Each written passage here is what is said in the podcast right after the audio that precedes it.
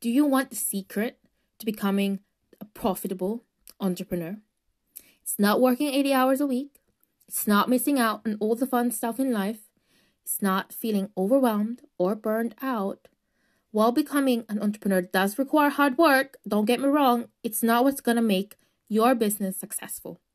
If you want to truly become a profitable entrepreneur, you need to learn how to master your mindset, evolve your skills, and market your services to your ideal customer. You must commit to mastery, become the best at what you do, and never stop learning. Becoming a profitable entrepreneur is 100% possible, and I will teach you how in my free five day workshop, Profitable Entrepreneur. I want you I want to personally invite you podcast listener of mine and you can sign up.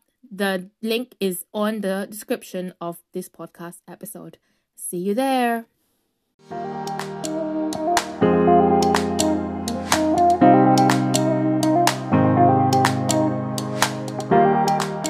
This is how she owns it a podcast dedicated to female entrepreneurs and those visionaries who left their 9 to 5 to own their time, their finances, and their joy in life by building their own businesses.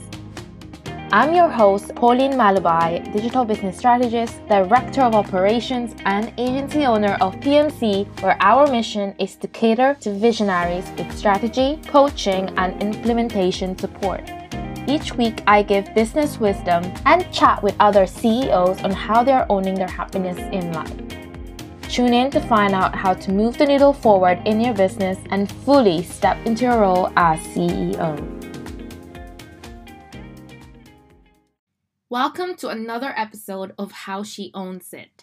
Now, we all hear about customer and client experience, but usually it applies in business to customer atmospheres the business to business experience severely lacks all the heart and thought that goes into caring for those that you are working with.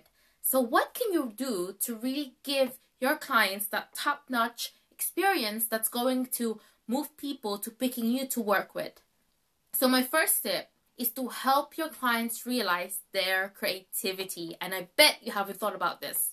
To help your clients produce high quality products or services it's important to break them out of that inside the box mentality.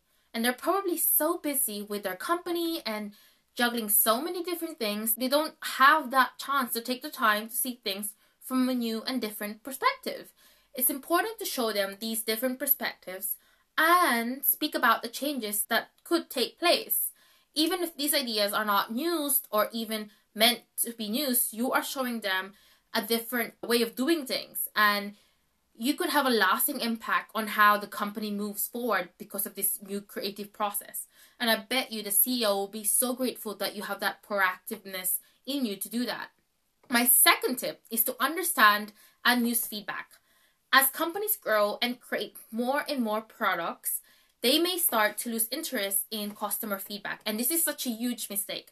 The tiniest of problems in a product or service can sink everything. And we've seen many times in today's society how companies who don't listen and care about the customers' problems, they start to lose traction in their industry. More and more people are looking for that special experience. So, a huge part of your role can be to collect and understand your client feedback and present it in a way that makes them see the importance in it. This will help them immensely and they will thank you for understanding their consumers so well and being that leader that tells them and advises them. So, my third tip is to help your client plan for their own customers' life stage changes. Okay, so I'll explain this. Something we are all doing is growing and changing.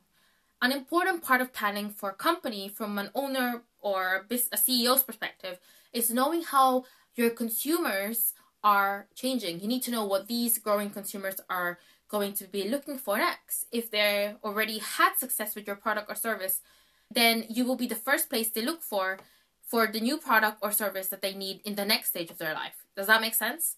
It doesn't mean a completely new company. It simply means creating a plan for life stages. So as people grow, their needs change and you can help your clients see the need for these type of plan and even help them to understand their consumers. In the long run, they're going to remember your commitment to their success and they're gonna love you for it, I promise.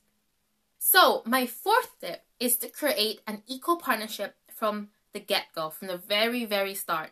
This is my last tip, but it's probably the most important. From the get go, you need to create an equal partnership with your client. It's your goal to create a mutually beneficial relationship where both parties are willing to share in tasks necessary to achieve success. You are a team member, not an employee. I'm going to say that again. You are a team member and not an employee. If you create this type of relationship, everyone's skills will be used to their full potential. And your client will also be more willing to get involved and give proper feedback on the processes and work you are doing for them. It will create a unique relationship and others will see the success and that you will bring to the company. So, that's a wrap and I hope that this video has helped you think of the ways that you can make your client experience better. Let me know what kind of tips you found most useful. Connect with me on social media at CEO at Pauline Malubay on Instagram and Pauline Malubay on LinkedIn. And also be sure to check out the latest podcast episode of How She Owns It. And this is where I interview CEOs to give you the best tips to move the needle forward in your business. Thank you so much for listening and investing in yourself. Today, I want you to remember that you are a remarkable visionary and confidently own your time, your wealth, and joy in life. This podcast is sponsored by Pauline Malubay Consulting. We are an agency that support visionary CEOs with strategy, coaching, and implementation support. We are their right hand partners in building and scaling their operations and revenue streams.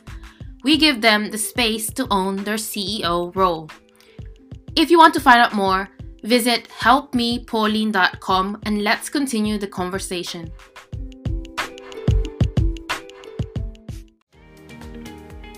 Hey friends, hope you enjoyed this episode of How She Owns It. If you want to be a part of a collective of purpose driven female visionaries, join our Facebook group How She Owns It for insightful conversations, new friendships with fellow CEOs, and tips and tricks to help you in your entrepreneurial journey. Running, building, and scaling a business is hard work, so give yourself credit for owning your definition of success. Now go out and help someone else by subscribing, sharing, and passing this episode on. Give us a review and don't be shy to connect with me on my socials. I can be found at, at CEO Pauline Malubay. See you in the next one.